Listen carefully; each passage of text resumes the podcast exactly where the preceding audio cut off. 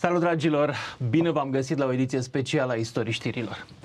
Acum un an, pe doi dintre cetățenii României apuca amocul. Pe mine m-a apucat să fac live la 4 dimineața, pe Radu Hosu să plece să-i ajute pe ucrainieni. Tragem linie după un an. Cu ce ne-am ales, Radu? Cu speranță, cu oboseală, cu nervi uh, întinși la maximum, cu stres, cu tristețe, cu durere, cu suferință, dar, repet, și cu empatie, cu toleranță, cu speranță, pentru că eu chiar credeam uh, că Ucraina va, va răzbi, va, va învinge. Bineînțeles, nu din primele zile, pentru că atunci nu știam exact ce se întâmplă. Dacă ne aducem aminte, rușii au ajuns cu niște vehicule de, rec- de recunoaștere până în centrul uh, Chievului, adică până în uh, uh, Maidan, până în Euromaidan. Uh, și atunci uh, asta se întâmpla pe 26 sau 27 mm-hmm. februarie. Mi-aduc aminte. Dădeam și... știri că sunt lupte în centrul Chievului. Da. În slavă Domnului, acele uh, blindate erau doar de recunoaștere uh, și nu s-au mai întors vreodată. Mm-hmm. Uh, după care, cumva ne-am dat seama că e clar că uh, cea mai mare, uh, cea de-a doua, cea mai mare armată a lumii, de fapt, în realitate, este un tigru de hârtie sau de carton. Așa. Acum, lumea, uh, lumea care te-a urmărit de la un punct încolo uh, a început să contribuie cu bani, cu tot ce puteau pentru ajutorarea ucrainienilor, din ce ne aduceam aminte. Da, a, am început în, în august, am început o, o campanie de strângere de, de fonduri pentru a-i ajuta pe Cu ce ai început, mai ții minte? Da, cu... Care a fost prima donație pe care ai dus-o? Um, nu mai știu, patru sau cinci... Uh, Mașini șase teren? dube, nu, nu, nu, nu, nu. Dube? Deci erau dube, uh, erau dube pline de ajutoare umanitare uh-huh. Din donații, pentru că în, în august începusem o strângere de, de donații pe contul meu de Facebook, care continuă și în momentul ăsta. Am strâns 450.000 de euro până în momentul ăsta, din august până acum. Probabil cel mai mare, cea mai mare strângere de donații pentru Ucraina uh-huh. uh, din zona privată, ca să spun așa. Uh, și am dus ajutoare umanitare cam 20 ceva de tone, cam 25 de tone, cu ajutorul uh, Fundației Fan Curier. Ei mi-au transportat gratuit uh, wow. ajutoarele până, uh, până dincolo de, de, de graniță și am cumpărat un 4, 4 Suzuki Grand Vitara și un uh, Toyota Land Cruiser Prado. Da. Astea au fost primele. Astea au fost primele, da. Ce s-a fi întâmplat cu ele? Le-ai ținut socoteala? Le-au distrus uh, rușii în luptă? Da, două dintre ele știu sigur că le-au distrus uh, în luptă, două care au ajuns la... Au și murit oamenii din da. ele? Da, două, două persoane într-un L200 și în Prado nu mai știu exact. Uh, deci persoanele cu care ai stat de vorbă, nu. care te-ai fotografiat nu, nu, și cu care le-ai predat, nu? Nu. Alții? Nu. Alții, da. Mașinile astea n-au fost pentru o singură Dar asta brigadă. pentru ce erau? Erau pentru armata regulată sau pentru trupe speciale mașini? Pentru armata regulată. Pentru armata regulată. N-aveau destule?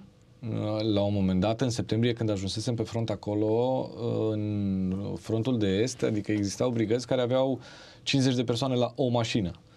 Asta oh. înseamnă... Uh, da. Bine, mai existau blindatele care uh, puteau să preia din, din, din, din soldați în cazul în care, să zicem, uh, rușii puteau să reușească o contraofensivă și trebuia să plece repede din, din fața lor. Însă ă, asta nu s-a întâmplat niciodată, slavă Domnului, și până la urmă eu am reușit să duc undeva la 17-18 mașini și să repar câteva dintre ele de ale lor pe care le aveau deja și mm, îmi făceau facturi ă, armata Așa. ucrainiană și eu le, le plăteam uh, uh, facturile. Uh, și... Asta înseamnă că pentru ruși tu ai devenit un element combatant. Mi închipui că ești pe vreo listă neagră. Da, sunt oficial pe o listă neagră. Cum adică... arată lista asta neagră și cam ce poți să pățești? Păi e o listă de eliminare. Deci... Unde are jurisdicție lista asta? Deci dacă te prind, o, unde? De în lume. Serios? Da. Deci ar putea și păi în România listă, să ajungă la tine? Este, este o listă FSB-ului, adică Aha. Serviciului Secret, uh, Serviciului de Informații rusesc, a KGB-ului. Dar asta nu este o noutate. Adică Dar ei au acționat asta... până și în Anglia. Știi foarte bine că au da. lichidat în Anglia oameni. Nu te temi inclusiv aici, cât ești în România de asta? Ba da, dar în același timp cred că există instituții ale statului care cunosc foarte bine uh, speța asta și... Ai cred că- bodyguard? Nu, nici pe departe. De unde? Eu, n-am, eu nu mai am contracte de când m-am apucat de, de Ucraina, pentru că nu poți să faci consultanță politică, pentru că eu sunt consultant politic și membru USR, deci asta ca să o spun Da, din asta start, știm. Mhm. uh, ca să fiu asumat. Pentru oamenii care nu știu să uită acum, poate pentru prima oară și nu știu despre lucrul ăsta, uh, de-aia eu am spus, niciodată, n-am, am spus întotdeauna, eu nu sunt jurnalist. Sunt corespondent de război acreditat de către armata ucraineană și de către o publicație din Brașov, Biz Brașov, cea mai mare publicație din Brașov, pentru că am fost opinion editor la ei, mm-hmm. dar nu sunt jurnalist. Adică după ce că jurnalismul din România nu are o cotă foarte ridicată, ca să spun, de încredere, nu aș vrea să o plătesc și eu prin faptul că, în primul rând, sunt membru de, de partid și astfel un membru de partid n-ar putea să fie un jurnalist uh, obiectiv. Deși, acum depinde și de partid, aș zice eu. Dar trecem, Da. că nu vreau ca oamenii să zică că ăsta e un, un demers cumva asociat cu vreun partid. Nu e. Nu, nici eu pe nu departe, sunt membru nu, de nu, nu. partid și Iar nu mă eu, interesează nu, să vor- devin eu nu am deocamdată. vorbit despre uh, USR în rezumatele mele uh, aproape niciodată, dar în- întotdeauna am spus că politicul este important, că el contează, că de la prețul uh, telefonului până la prețul apei, până la prețul a ce vrem noi, este dat de, de, de cadrul politic și este important să fim atenți, implicați și a, atenți, informați și implicați, adică să ne implicăm. Apropo de Revenind la, la Da. partea cu, cu dacă, dacă există oameni care mă vor uh, mort din, din Rusia și așa, uh, este foarte simplu să se intre pe canalele de Telegram ale rușilor, cele mari, deci nu discut de mm, canale din astea mici și să, să caute numele meu și o să găsiți acolo că există și un bounty pe capul meu. Cât e? Nu pot să-l spun că este prea mic și mi-e rușine. Hai mă zi. Nu, serios. E E 10.000? mic. Da, pe acolo. 20.000? Da, așa. Pe acolo. Ah, Adică așa, eu zic că pe e bine, sistemul la mine adică- e zero, de exemplu, Da, mă, da, deci da, te invidiez. Mă întrebai, mă întrebai dacă, dacă mi-e frică. Evident că există o anumită temere, dar nici pe departe nu există temerea aia în care să zic, băi, gata, stai că mă opresc pentru că m-au, m-au intimidat ăștia. A, nu. Da, știi că Adică rușii mai tare când- mă înfurie. Când te duci în Ucraina, rușii au oameni și în spatele frontului, deci tu ai Da. putea să fii lichidat nu pe front, ci în Ucraina propriu-zisă, Da. de către vreun agent din ăsta Da, care umblă absolut. după așa ceva. Da. De acolo s-au și aflat prima oară informațiile Aha. oficiale. Și acolo cum faci ca să-ți asiguri securitatea în Ucraina? În primul rând, am grijă să ajung direct în zona în care, adică să fiu, să mă întâlnesc cu un militar, cum este Mișa, care este militarul ucrainean de naționalitate română, Mhm. uh, alături de care am fost uh, tot timpul în Ucraina, sau 90% din timp. Uh, și, în principiu, mă duc, mă întâlnesc cu el și de acolo mergem împreună. Uh, ultima oară, acum n-am putut să mergem când am dus mașina în Bahmut, mașina de pompieri. Am fost cum... am Totuși, condus. dacă mergeți împreună, înseamnă că aveți un traseu. Asta înseamnă că pe traseul ăsta cineva ar putea să strădeze prezența și alții să se organizeze cu o ambuscadă.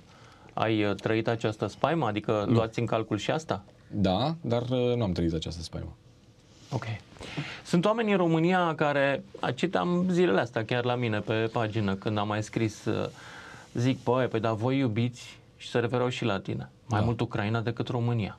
Cum răspunzi la asta? Nu există faptul că iubești mai mult Ucraina decât România. Iubești democrația sau nu iubești. Este destul de simplu. Și dacă iubești democrația, libertatea uh, și în democrație, de fapt, carta drepturilor omului, da, primul lucru este dreptul la viață. Primul lucru care este stipulat acolo.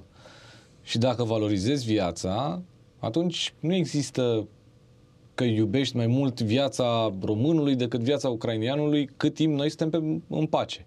Adică noi și ucrainienii nu ne luptăm. Atunci n-am cum să nu valorizez viața ucrainianului mai mult decât a celui care îl o, o, o invadează, adică a lui Vladimir Putin. Prin urmare, voi face tot posibilul să-l ajut pe ucrainian, practic să uh, respect Carta Drepturilor Omului, de a valoriza viața omului care uh, este pusă în peri- viață pusă în pericol în momentul ăsta de, de către un stat invadator. Nici pe departe nu are niciun fel de legătură cu, cu, cu viața uh, românilor. Românii, în momentul ăsta, România este o țară în pace, cu un guvern care trebuie să se ocupe și să aibă grijă de către uh, de, de cetățenii săi. Avem în același timp, dacă nu avem încredere în, în guvern, avem ONG-uri care se ocupă și fac lucruri extraordinare. Adică m, avem două doamne absolut extraordinare care construiesc un spital în România și care au făcut strângeri de fonduri de N ori mai mari decât am făcut eu pentru, pentru ucrainieni și care și ele la rândul lor sunt înjurate pentru că fac uh, acest lucru. Și spitalul ăla este de oncologie, adică de cancer pe, pe, pentru copii, să salveze copiii de, de la cancer. Și femeile alea doamnele acelea absolut respectabile și pe care le iubesc doar pentru că există și că fac lucrul ăsta, am văzut la ele în comentarii că își primesc hate, cum se spune, uh-huh. pe Facebook. Adică Da. este absolut... uh, Asta este... Na. Dacă unul dintre ăia care o, o urăsc pe, pe Carmen Uscatu îmi spune că eu sunt, nu, că eu sunt trădător de țeară, ce să mă uit în gură la el? Că îi curg bale din gură de prost. Ce facem cu ceea ce pare să fie o armată de cetățeni care iubesc Rusia și îl iubesc pe Putin acum în România? În realitate nu există, o- nu există armata asta. Există probabil uh, ferme de troli, există câțiva care m, au senzația că Ucraina uh, o fi făcut copilul ceva, cum zicea Băsescu. Da. Și relativizează rău. A adâncit canalul. A adâncit ca... Na, despre asta, unul la mână nu sunt hidrolog, nu are rost să, să discut despre chestia asta, dar uh, un lucru pot să-l spun. Sorin Grindeanu, după ce a venit Iohannis, președintele Iohannis și a declarat ceea ce a declarat, ar trebui să plece acasă. Și Sorin Grindeanu, ministrul transporturilor, a spus așa. Nu avem niciun fel de informații de la partea ucrainiană. Așa a ieșit prima oară în presă. Mhm, Mi-aduc aminte. Și a spus că ei acolo fac niște lucruri ca adâncesc, că nu știu ce, noi avem, noi nu avem nicio informație, s-a isterizat uh, mai tare decât s-a, s-a isterizat la ordonanța 13, să, să nu uităm că este cel care a, Atunci, a dat drumul mi-aduc la aminte că ordonanța s-a dus 13. Iohannis peste ei în ședința de Exact, guvern. exact. Da. Ei, S-a făcut mai micuț atunci. atunci s-a făcut micuț. Acum a spus așa, nu avem niciun fel de informație. A venit Iohannis și a spus, Ministerul Transporturilor a fost informat din octombrie. Unul dintre ei minte. Eu nu cred că minte eu, Iohannis. eu nu cred că minte Iohannis. Dacă minte Da. da. Grindeanu, din punctul meu de vedere, un ministru care minte pe un subiect atât de important legat de o țară care în momentul ăsta este invadată de către Rusia, doar pentru a lansa fumigene, pentru a hrăni propaganda rusă, ei, ăsta este un trădător de țară. Păi vezi, ăsta ziceai un că nu trădător de avem țară. o partidă rusă în România. Eu nu, cred am spus că, avem. nu avem o armată de oameni. Ok. Sunt câțiva, Dar dar, evident, unii dintre ei sunt și pă, în, în funcții suspuse. Păi da. Cum pare să că Cum au este ajuns? domnul, domnul ministru. Că nu pot să cred altceva decât uh, că nu te duce capul absolut deloc și mi-asum lucru, uh, ceea ce spun în momentul ăsta. Dacă tu îți permiți să minți pe față românii la televizor din poziția de ministru. Deci da, unul dintre iartă-mă, ei trebuie să dar plece. cu asta se ocupă oamenii la televizor. Nu, nu, nu, nu, nu, Mulți nu, dintre nu, nu. ei. Deci un guvern democrat poate să o dea pe după gar, pe după șură, dacă e într-o postură uh, problematică. Sunt consultant politic, cu asta mă ocup, adică îi ajut pe politicieni când sunt în momente de criză să iasă din momente de criză comunicațională. Uh, și se poate face chestia asta cu onestitate. În criza În- asta comunicațională, eu zic că PSD-ul a jucat-o mai bine, a câștigat mai multe puncte decât a reușit Iohannis, decât a reușit, să zicem, societatea civilă care simpatizează cu cauza ucrainiană. E o înfrângere. Da, da, este adevărat, dar este o frângere printr-o minciună. Până Deci, la urmă, încă o dată, contează societatea... Care socie- sunt armele? Uh, în, ar trebui să conteze în democrație, pentru că avem niște reguli. În momentul ăsta, societatea ar trebui să reacționeze și să spună, bă, Grindene, du-te a doua oară acasă. Că te-ai mai dus odată. Spuneai, Mai du-te odată. spuneai că ești consultant politic și că nu mai ai contracte. Și acum din ce Da. trăiești? Din Patreon. Serios? Da. La modul că se poate serios. Deci standardul de viață a scăzut foarte mult, ca să spun așa. Era mai bine când făceai contracte politice. Bineînțeles că era, era mai bine pentru că sunt, unul la mână ca să înțeleagă toată lumea, contractele astea sunt cât se poate la, de, la vedere, eu îmi plătesc taxele la stat, uh, sunt transparente, adică com- firma mea se, poate să fie căutată pe, pe, pe internet prin toate site-urile astea de căutat companii, îmi plătesc uh, dările la stat, uh, impozitul pe profit, uh, Dar acum ai pus-o pe... Evident că n-ai cum să faci, Pauză. n-ai, n-ai cum să faci consultanță politică din tranșeele din estul Har- Harkivului, deci e destul Bun. de greu. Ce o să faci după ce se termină războiul? Ți-ai făcut planul? Mă întorc înapoi la Acum consultații platforma ta publică e mult mai sus. Te gândești la o candidatură undeva? Nu, nici pe departe. Am anunțat public, nu voi candida la absolut niciun fel de funcție publică internă sau externă, internă partidului sau externă. Păi de ce n-ai zis tu În că e bine să se 2024. implice oamenii în A- politică? absolut, absolut. E nevoie să fie acolo. Da. Voi, voi fi acolo din calitate de consultant, că m-ai întrebat ce voi face Al după. cui? Mă întorc înapoi bă, Pe și cine ai să fiu consulta? consultant. Cine îți place ție de pe scena politică acum? Păi în momentul ăsta eu sunt consultantul politic, adică am fost consultantul politic al primarului uh, Alan Coliban, mi s-a încheiat uh, contractul în iulie 2022 și al uh, U- uh, filialei USR Brașov în același timp mi s-a încheiat contractul în iulie 2022 și al viceprimarului Flavia Boghiu. Uh, în același timp am avut contract cu de, deputatul Victor Ilie de la, de la USR uh, și m-am oprit. Aceste contracte, probabil că le, parte din ele le, le voi relua după ce se va uh, termina războiul sau după ce voi încheia activitatea care este practic 100% din timpul meu pentru Ucraina, voi prelua din, din contracte. Eu am și am avut Și și s-au con- oferit și alte da, am avut și contracte, am avut și la contracte nivel mai înalt? da, am avut și contracte uh, um, comerciale, prin urmare lumea cam știe că eu mă ocup de uh, consultanță de marketing, ca să spun așa. Evident, mai mult marketing politic, dar înainte făceam marketing comercial, deci prin urmare puteți să apelați la mine, unde? Mă uit în asta în general. Sau în asta. În Puteți asta să, de prim după, plan. da, exact. Puteți să apelați la mine după, după, după ce mă voi opri din, sau mai, voi mai rări activitatea cu Ucraina, puteți să apelați liniștit la mine pentru PR și consultanțe de marketing digital, O să ai o, online. mă angajez și pe mine la firmă, te rog eu frumos, Da. dacă se împute treaba în presă. Da, lăsând gluma la o parte, da, în continuare v- voi dori să mă întorc în 2024, este un an al tuturor alegerilor europarlamentare, locale, pe, pe, parlamentare și prezidențiale. Perfect prin- storm. Da. It's a perfect storm, da. Din punct de vedere politic și așa că mă voi întoarce în la Da, da, pentru la jobul asta meu. trebuie să se încheie războiul. Cum o să se încheie războiul ăsta? Nu știu dacă o să se încheie până atunci, însă este absolut normal că m, să, să-mi dau seama că și eu va trebui să trăiesc uh, uh, și nu, poți, uh, nu pot să trăiesc doar din ceea ce am în Patreon în momentul ăsta 900 și ceva de euro, pentru că eu când mă duc în Ucraina, eu îmi plătesc motorină, benzină, mâncare și așa mai departe. Uh, să ajungi pe linia frontului sau să ajungi până în Kiev te costă enorm. De ce? Pentru că motorina este scumpă. Și Ah. Kievul este foarte departe. Ok. Și te, să te duci până în Kiev și înapoi, de exemplu, Povestește-mi cum e acolo când faci drumurile astea. Ce e asemănător cu România și ce e diferit? um, Kievul, de exemplu, este foarte diferit de, de, de România. E Deci, mult, în ce sens? în mod pozitiv pentru, pentru Kiev, în mod negativ pentru E mai spre România. Occident sau mai spre Rusia? Este mai, ca... E mai spre Occident, mult, mult mai spre Occident. În ce sens? Ce are? Păi de la, de la semafoare bă, care uh, au luminile pe stâlpi așa frumos. Deci Avem stâlpii și noi în la sine- Constanța, să știi. Acum am început, dar ele au de foarte, foarte mult timp și Ok. în timpul războiului funcționează. Uh, și sunt uh, sincronizate, unu, doi, noaptea, pentru că eu am dreptul, pen- fiind corespondent de război, să umblu noaptea uh, cu mașina pe străzi. În rest se numește comandantski ceas, adică după ora 22 nu mai ai voie să... E curfew. A, e deja, e, e și acum, e în continuare, cursul da, da, nopții? Da, da, da, da, în cursul nopții nu ai voie să Mhm. uh, părăsești uh, locuința.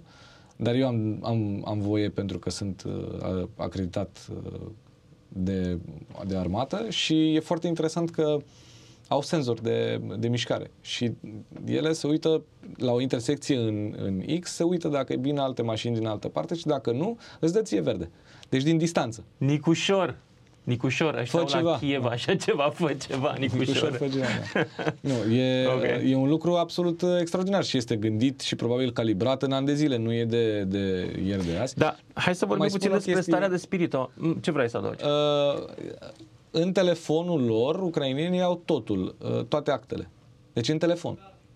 Uh, Buletin, buletin, asta? uh, certificatul de naștere, de căsătorie, talonul mașinii, uh, toate lucrurile. Și chiar vorbeam mai E devreme... o aplicație guvernamentală? La... Da, da. Și uh, vorbeam Deci mai ei nu devreme... au la- avut un ghiță care să se ocupe de asta, au avut unul un slavă pic mai Domnului. competent. Da. Uh, Păi, de exemplu, uh, vorbeam la DG, DGF mai devreme despre, despre faptul că e o chestie foarte funny. Eram cu Mișa, cu cu soldatul român-ucrainian în, mm-hmm. aproape de front și le-am promutat mașina unui, unui prieten de-a lui care se ducea pe un, prin zona Sumă. Deci în, mai la est de, de Harkiv, între Harkiv și, și Kiev, dar înspre nord. Și la un moment dat îi apare pe telefon, păm, păm, păm, păm, mai prin luat amendă, în localitatea nu știu ce, pentru viteza nu știu care. Da, îți dai seama, noi eram într-o situație ușor de criză, uh-huh. ne apropiam de, de linia frontului, păm, păm, păm, păm, mai luat amendă în localitatea L-a sunat Mișa pe prietenul lui, bă, Nikita, lasă-o mai moale, că deja mă încarci de, de...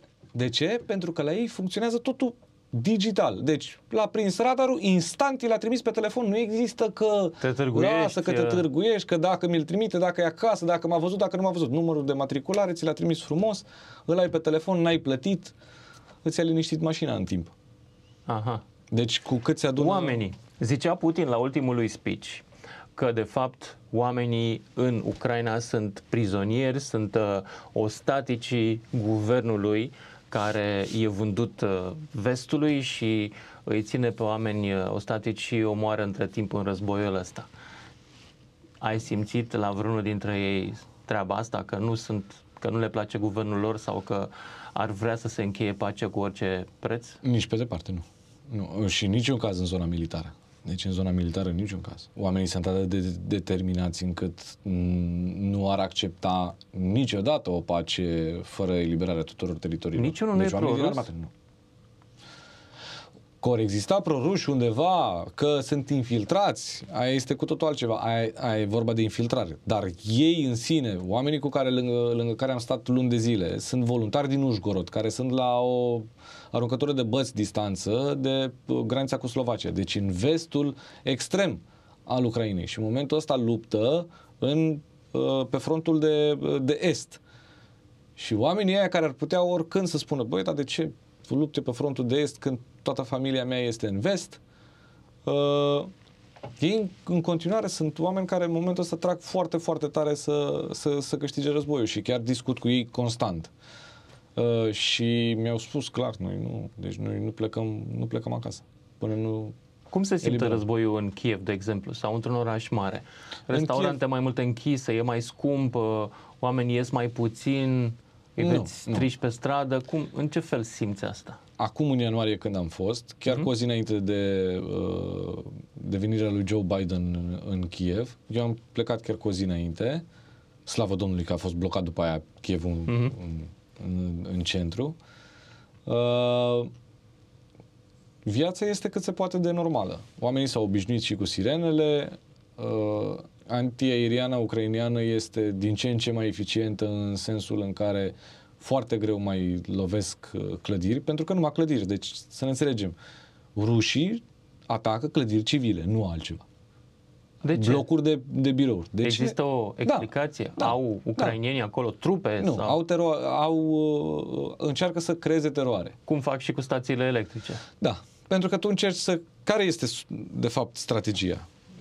Creând teroare, creezi o detașare față de, uh, de identitatea ta de, uh, națională sau patriotică și zici la un moment dat, băi, viața mea este mai importantă decât națiunea, de, națiunea asta. Prin urmare, dacă Hai reușești asta, Zelenski, fă o dată pace cu asta că eu vreau să trăiesc. Ei, problema este că... Deci aia a fost strategia uh-huh. uh, uh, armatei lui, lui Putin. Nu funcționează absolut deloc. Ba chiar exact invers. Adică exact ca și în cazul meu în care eu am, am aflat că uh, oamenii vor să mă omoare, în loc să mă uh, sperie, ba chiar mai tare m-au enervat și am zis, bă, uite, nu mă dea dracu, uh, atunci o să-i ajut și mai tare.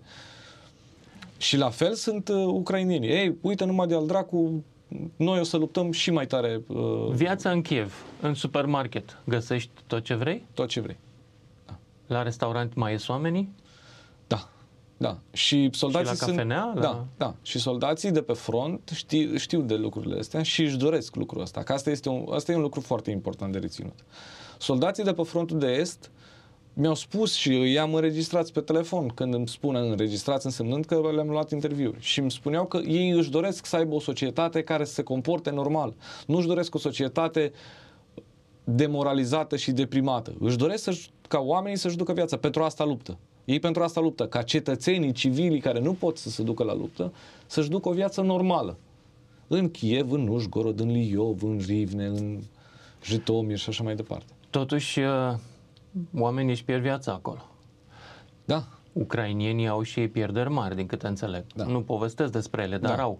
Se simte asta în societate în vreun fel?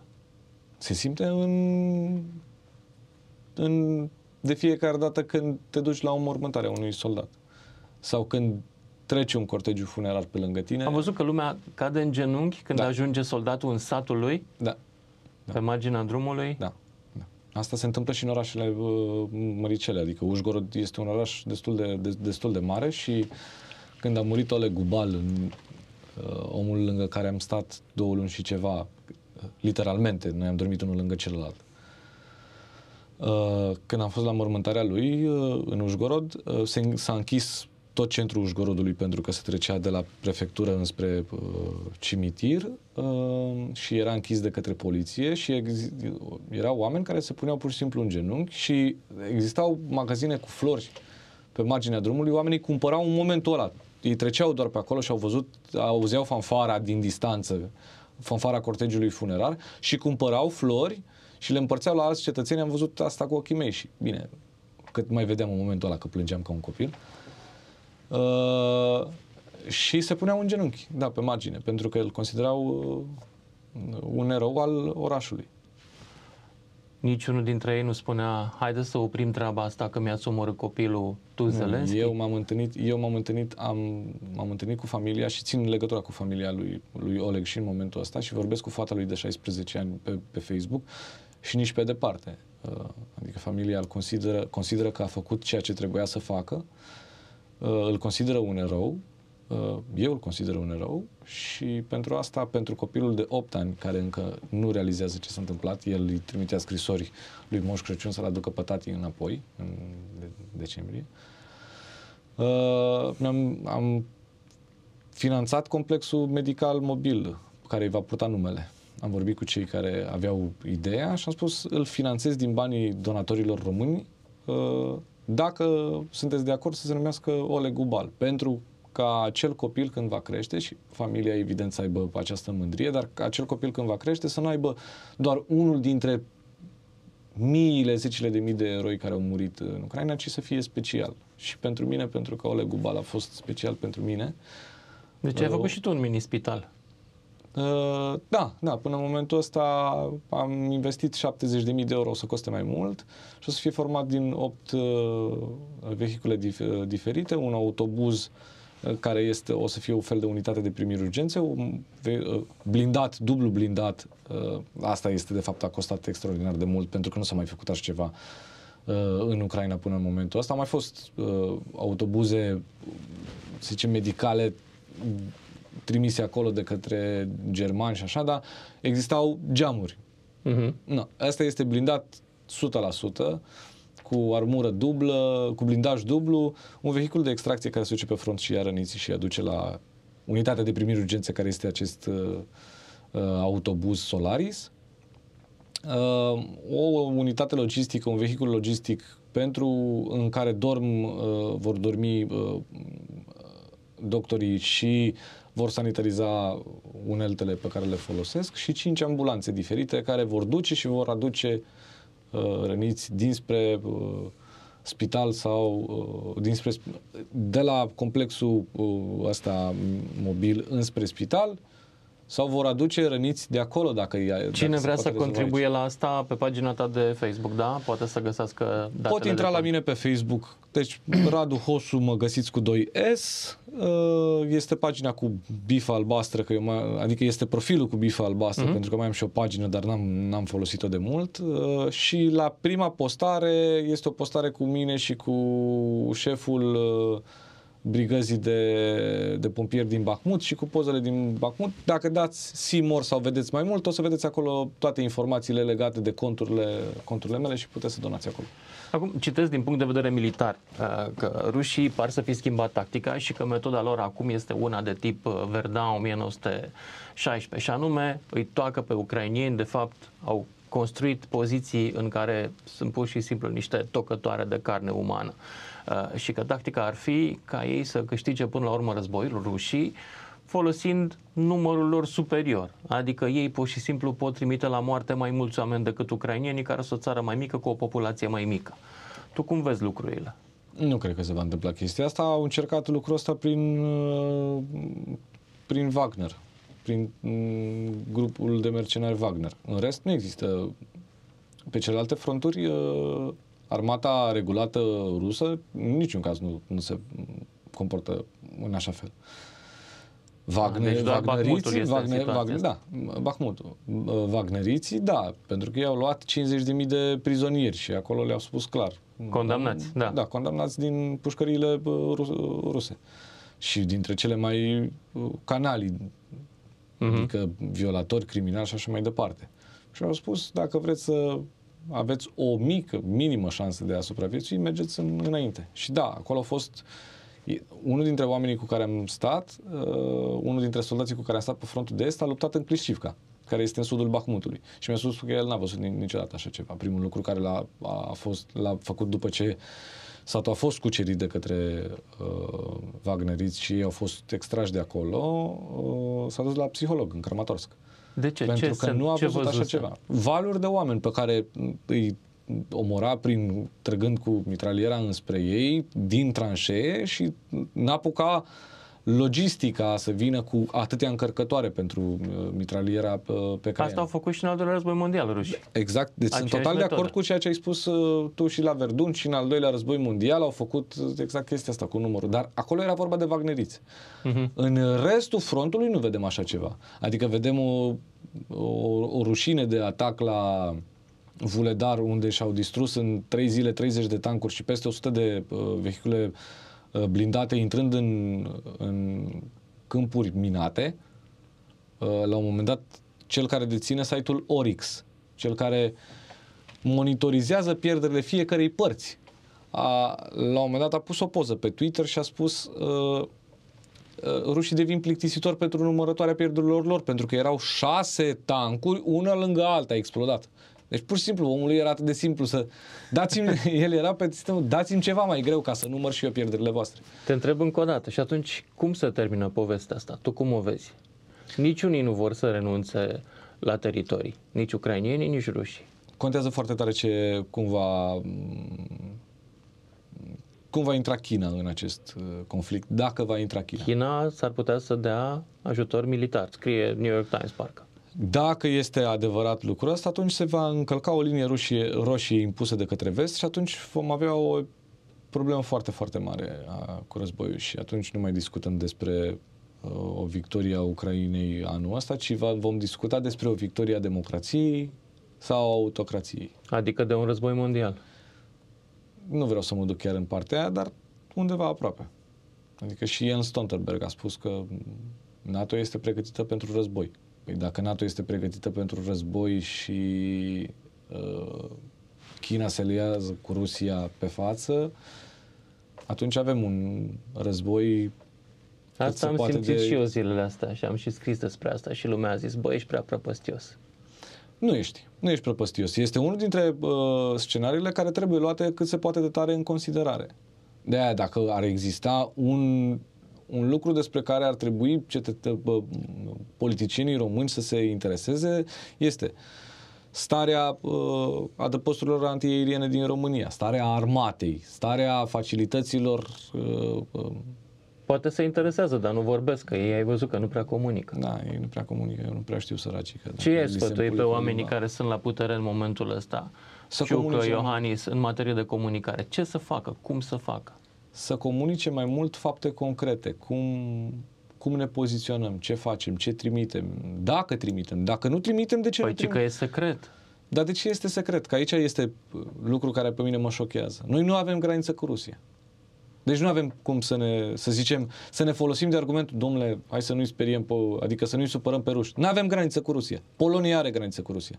Lituania, Letonia, Estonia, Finlanda au graniță cu Rusia. Toate. Și toate sunt urlă din rânghi ceea ce fac. Faptul că le dau armament, Și atunci faptul că le poate dau că tancuri. secretul este că de fapt nu facem mare lucru? Întrebarea e, rămâne deschisă. Poate ne răspunde domnul Ciucă. Radu, îți mulțumesc foarte tare pentru interviul ăsta. Eu îți mulțumesc. Dragilor, dacă vi s-a părut interesant, nu uitați să-l răsplătiți cu un share. Mulțumesc că v-ați uitat în acest an la Istorii Știri. Sper să continuăm o vreme, dar sper la un moment dat să ne putem și opri odată cu războiul ăsta. Seară bună!